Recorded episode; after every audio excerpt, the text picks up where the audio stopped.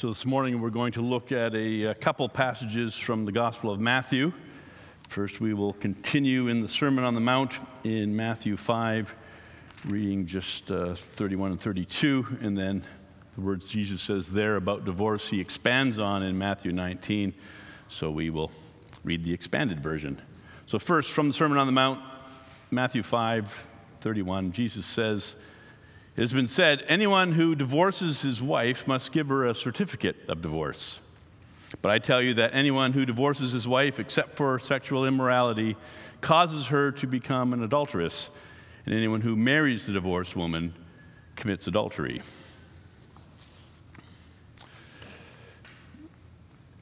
Before I read Matthew 19, I want to give you, as you listen, this challenge. Many of you, I'm guessing, have heard this passage before. So I'm just going to say, listen really carefully, and then as I point some things out in the sermon, see if you actually heard those when I was reading it. I'm working on this theory that we actually hear what we already know, and so there may be some things, test me on this, that I point out where you go, oh yeah, I didn't even see that when he read that. Check that out. Matthew 19. When Jesus had finished saying these things, he left Galilee and went into the region of Judea to the other side of the Jordan, and large crowds followed him, and he healed them there. Some Pharisees came to him to test him. They asked, Is it lawful for a man to divorce his wife for any and every reason?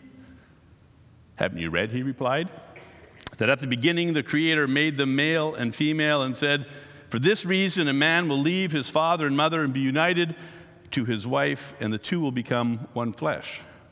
So they're no longer two, but one. Therefore, what God has joined together, let no one separate.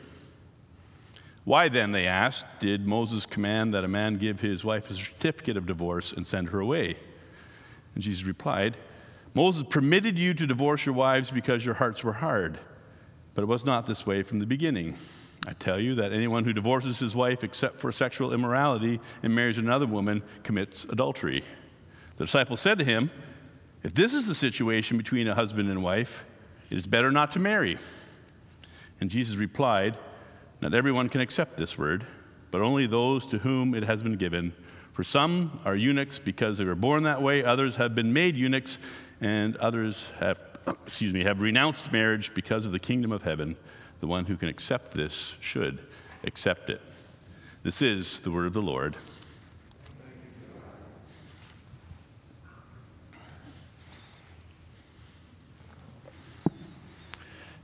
So Ruth Ann, in dismissing the children, said they're going to have fun and do some learning. I don't know if we're going to have some fun, but we're going to do some learning.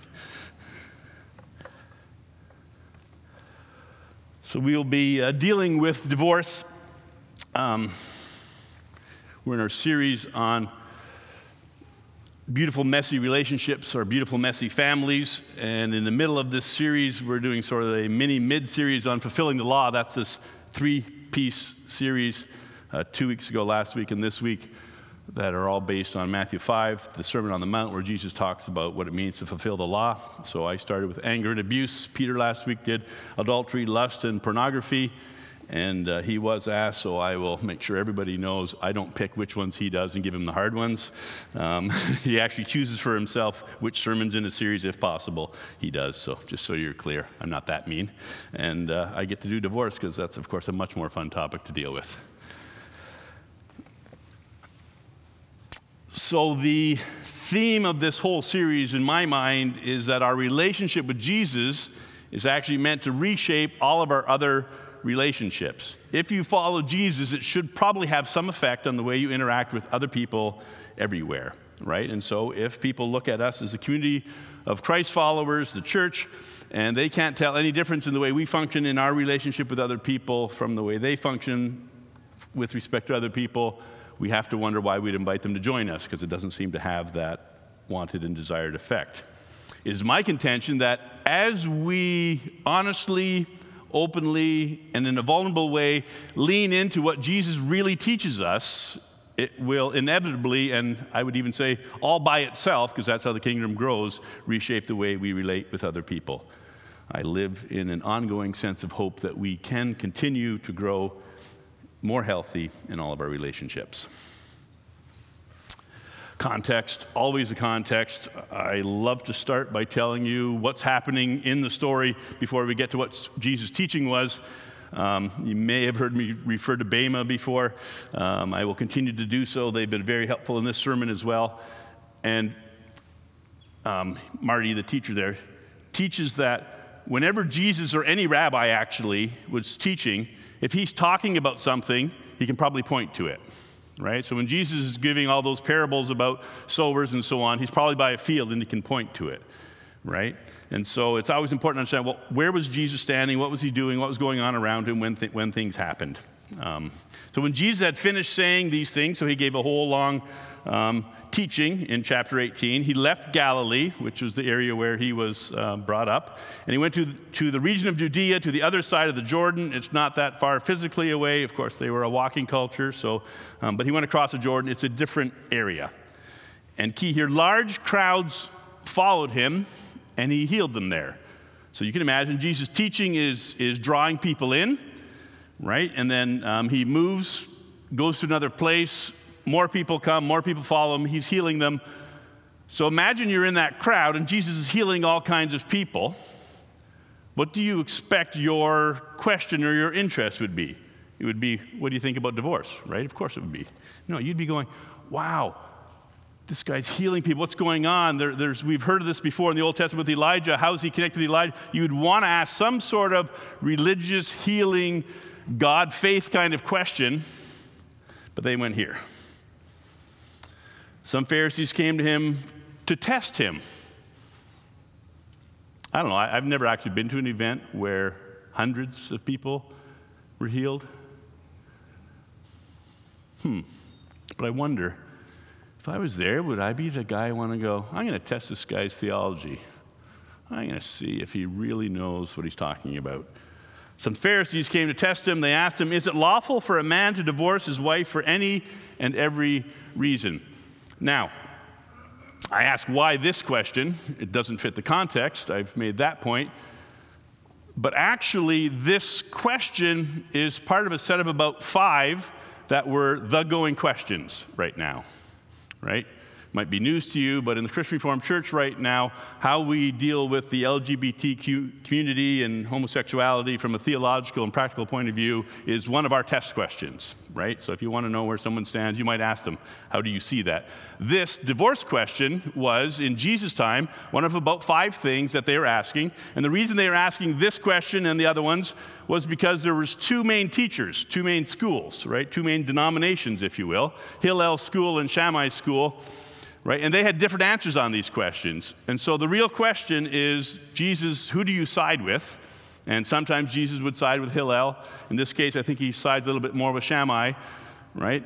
And often, what Jesus would do, being Jesus, is he would side with one of them and then add something to that that made everybody go, Oh, there's more to this than I really thought. Right? And I'm hoping that what we can get to on the conversation about divorce today is that point of oh, there's more to this than I actually thought. Because that's what Jesus was going for. I hope I can translate that to you. So Jesus right away goes back to the beginning, and this is, I'm glad to say, the way we generally do theology in our tradition as well. Right? When we're dealing with any topic, we say, well, what was it like at the beginning? How did God create things? Because that's the norm, that's the proper way, and then things got messed up and they're being put back together. But that norm kind of tells us, okay, that's how things should be. Haven't you read, Jesus replies, that at the beginning the Creator made them male and female? That's Genesis 1. And said, For this reason, a man will leave his father and mother, be united to his wife, and the two will become one flesh. That's Genesis 2. Right? Jesus is saying, Okay, you're asking me about divorce. Let's go back to the basics. What's the core? God created man and woman to live together in harmony in this way. And so when they come together, there's this amazing thing that happens. The two become one flesh. And I call that a sacramental mystery.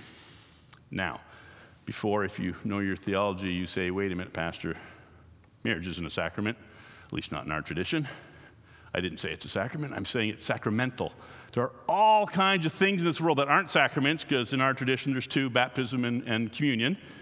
There's all kinds of things in this world that aren't sacraments, but they're sacramental because what they do is they, they take the mystery of God and they display it before us, right? So in baptism, that's God washing away our sins is caught up in that very simple act of a little bit of water washing away. And God feeding us and nourishing us for the journey of following Him comes up in a sacramental way in the sacrament of communion, where we're fed with a little bit of bread and a little bit of juice, right? And that nourishes our entire soul.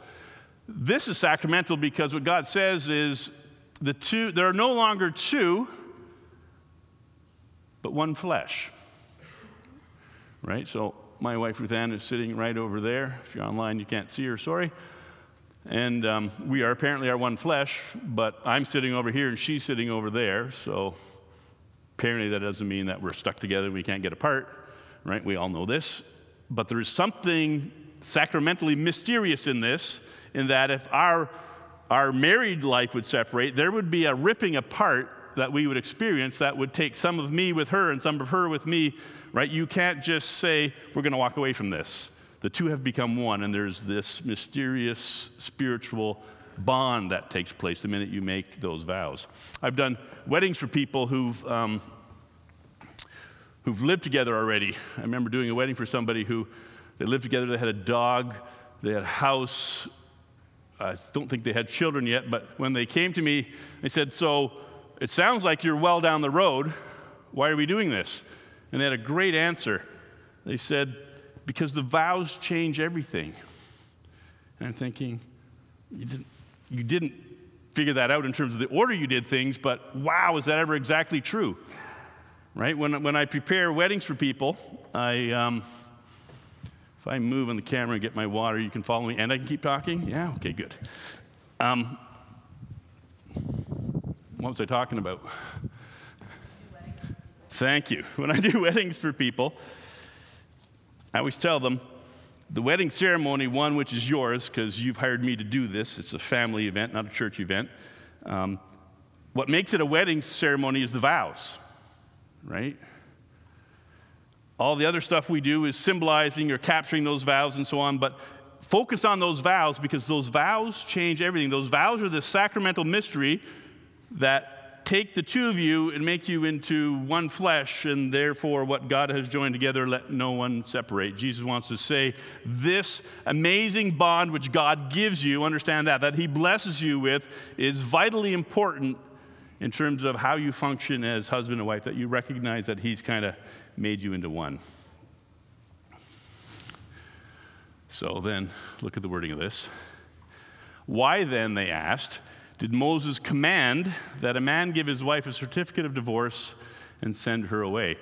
If you read that simplistically, I think, in as straightforward a fashion as possible, it almost sounds like Moses wants every man to give every wife a certificate of divorce and send her away. Why is he commanding all men to send all wives away a certificate? He's not saying that, you know that. And this isn't what Moses commanded at all. Read Deuteronomy 24, verse 1. This is quoted by Jesus. Interesting, you see I put quotes in quotes, quotes in air quotes. Funny.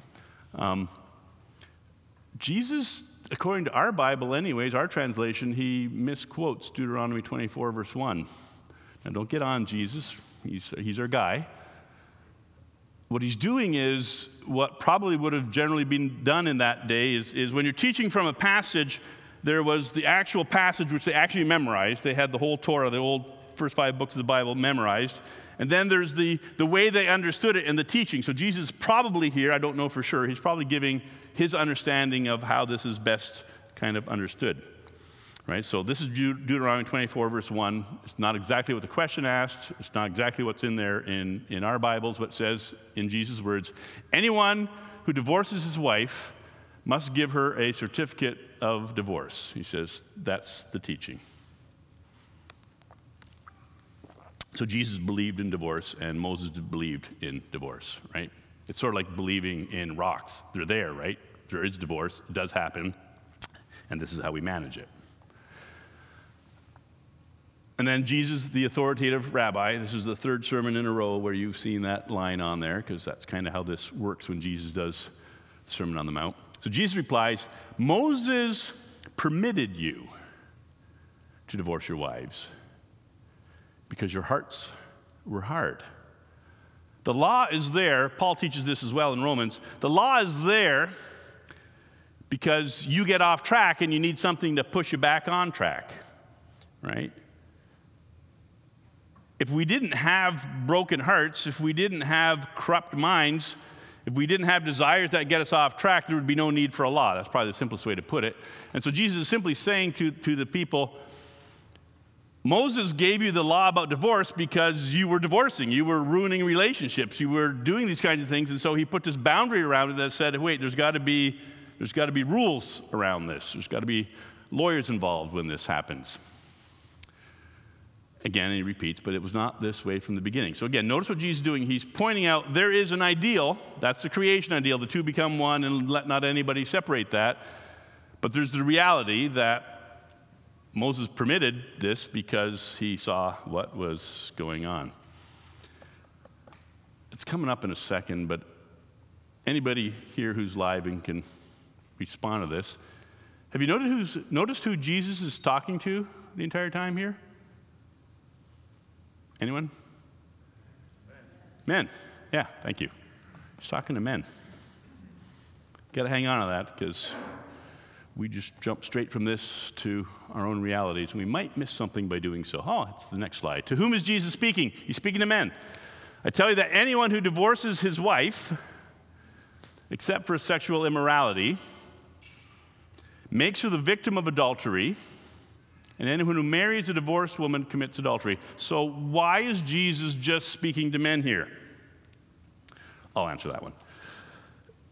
It's because only a man could divorce a woman, right? So if you want to be a, um, a pure legalist and you think the Bible is a legal document, then women, there's actually no d- commands in the Bible whatsoever with respect to you divorcing because it wasn't actually a possibility then. There's no rules for you. I'm not saying go ahead and do whatever you want. I'm just saying there's no biblical rules telling a woman what to do in the context of divorce.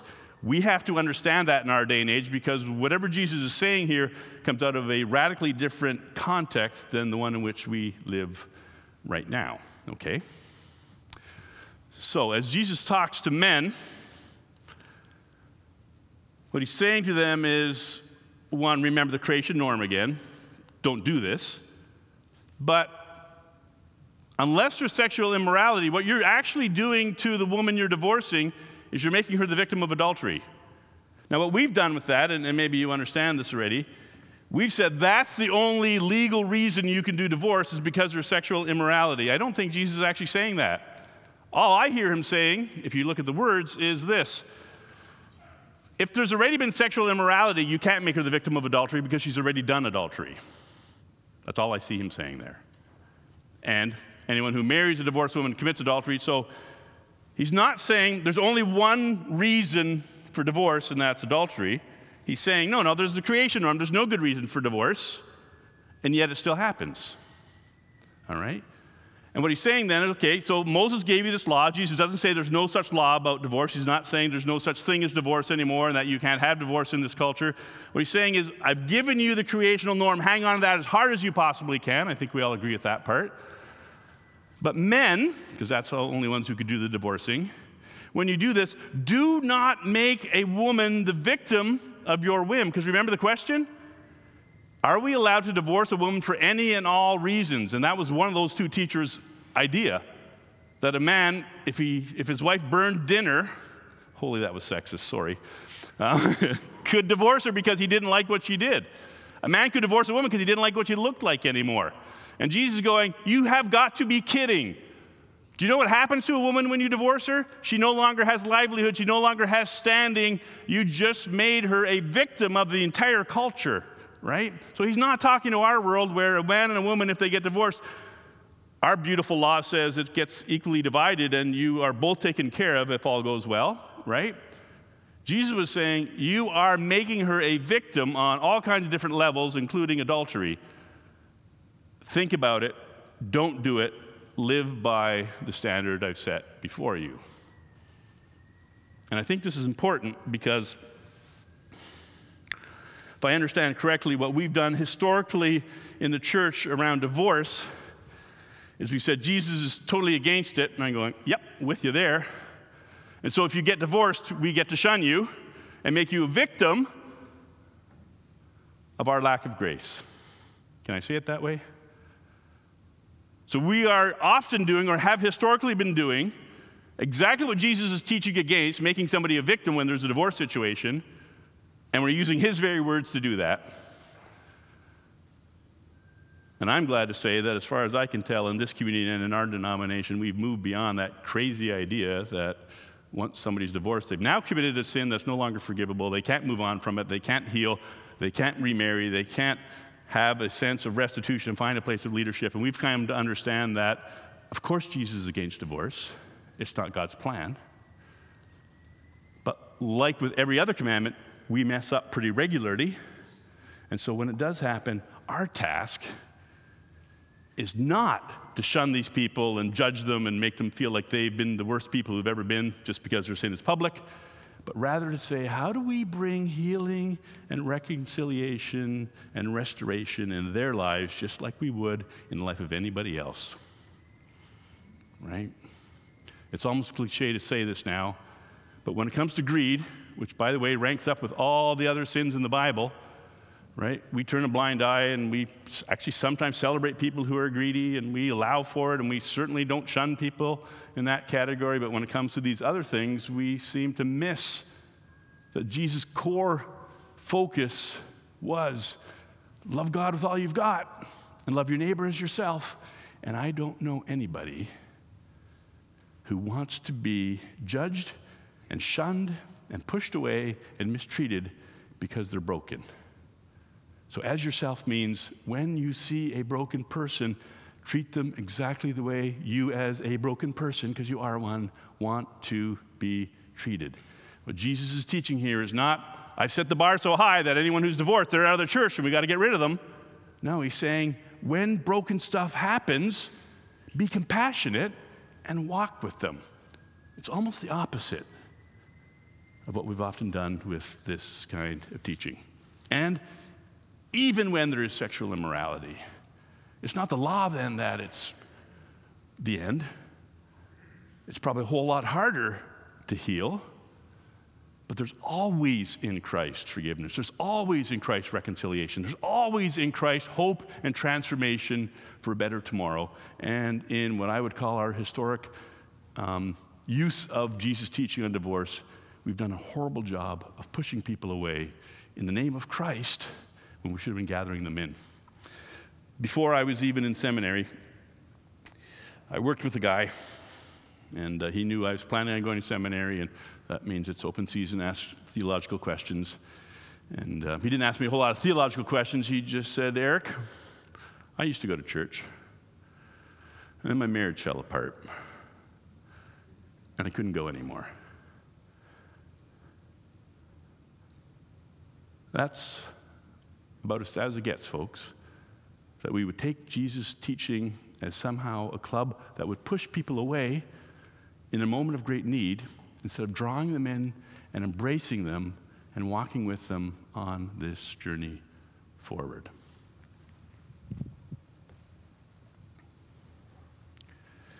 So, what do we do with this? One, let's keep agreeing that divorce is not God's intention. I think this one's easy. I am pretty sure I've never met anyone going into marriage thinking, kind of think I'm going to do this for a bit and then get divorced. Sounds like a plan. I've never met anybody who's contemplating divorce thinking, this is the best. I'm so glad I got to go through this, right? We intrinsically already know that divorce is not what's meant to be because it hurts like crazy. So, yes, let's keep agreeing that divorce is not God's intention. That core teaching from the beginning is still there. Hang on to that. Second, recognize that divorce still happens and hearts still get hard, right? I've heard it way too many times in my adult life that when a marriage starts to fall apart, things we do are we pick who's wrong so we can judge them. That's not quite what Jesus had in mind, I'm quite sure, because he says it explicitly, right? And then in the end, both people, because they each get judged by somebody, distance themselves from the very community that's supposed to be helping them. And we have this sort of sense that you shouldn't get divorced. But there are circumstances where all we're doing when somebody gets officially divorced is recognizing that that thing was done a long time ago. You understand what I'm saying there? Right? We're not making the divorce happen. We're not honoring divorce. We're not celebrating divorce when we recognize that it does happen. We're recognizing that, you know what? We are still broken people. And some of us broken people do things that are so terrible in a relationship that, unfortunately, as much as we try, those people can't put it back on the rails again. And divorce happens. Right? Keep that ideal, but let's not be ridiculous and pretend that we're not going to have to deal with this along the way. Sad, but the people in the divorce already know it's sad. They're experiencing it way more clearly than we are. So let's support them along the way. And then, third, like Jesus, aim for the greatest justice and mercy possible. Remember, simple but not easy? That's really simple to write on the screen. It's really simple to say. That's really hard to do because, you know, justice and mercy, they, they tend to be hard to bring right into the middle together, right? Because divorce happens because we're broken people, and so something broken must have happened. That's a justice issue. But it's always everybody involved. I'm not even talking both people in the couple, but the community and all of us together. We have a hand in this thing. So to be merciful in that and to, to do it's hard. And so talk about and walk together through these things. This is about hanging on, right? This is about understanding that this is a challenging conversation because you know it sometimes happens, hopefully not here, when someone's marriage breaks up they feel really lonely because no one knows what to say to them, so they stop talking to them. Not helpful. In case I needed to say that. Right? Not helpful.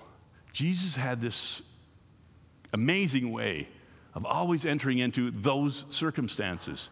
He intentionally hung around with the people who were hurting, I think, I suspect, based on his teaching, because love your neighbor as yourself means when somebody's hurting, you do what you would really love to have done for you. Somebody comes to you and says, Talk to me about this. Let me walk through this with you. Um, I want to celebrate something our denomination has. This is the Acts of Synod 1980. And you see how plain brown wrapper that is? How boring of a book that looks like? The reading is almost as boring. I'm just going to say that out loud. Hope I don't lose my ordination for that. Now we make them colorful and pretend they're really exciting, but they're not any more exciting when they're colorful. But the Acts of Synod is our collective denomination having a conversation about what do we really believe and how do we best do this. And in 1980, we talked about divorce and remarriage, and we reiterated yes, pretty clear the God's intention is that marriages last, right? Of course it is. We all know that. Thank you. And then it said a whole bunch of really good practical things. One about encouraging each other to be open and real when things are challenging in your relationship right? Long before we're even talking about things like divorce. And if divorce happens, listen, understand, walk with, do whatever you can to bring reconciliation and hope and healing and to walk these people forward, because that's what we're a community of. We're here to see lives transformed, all lives.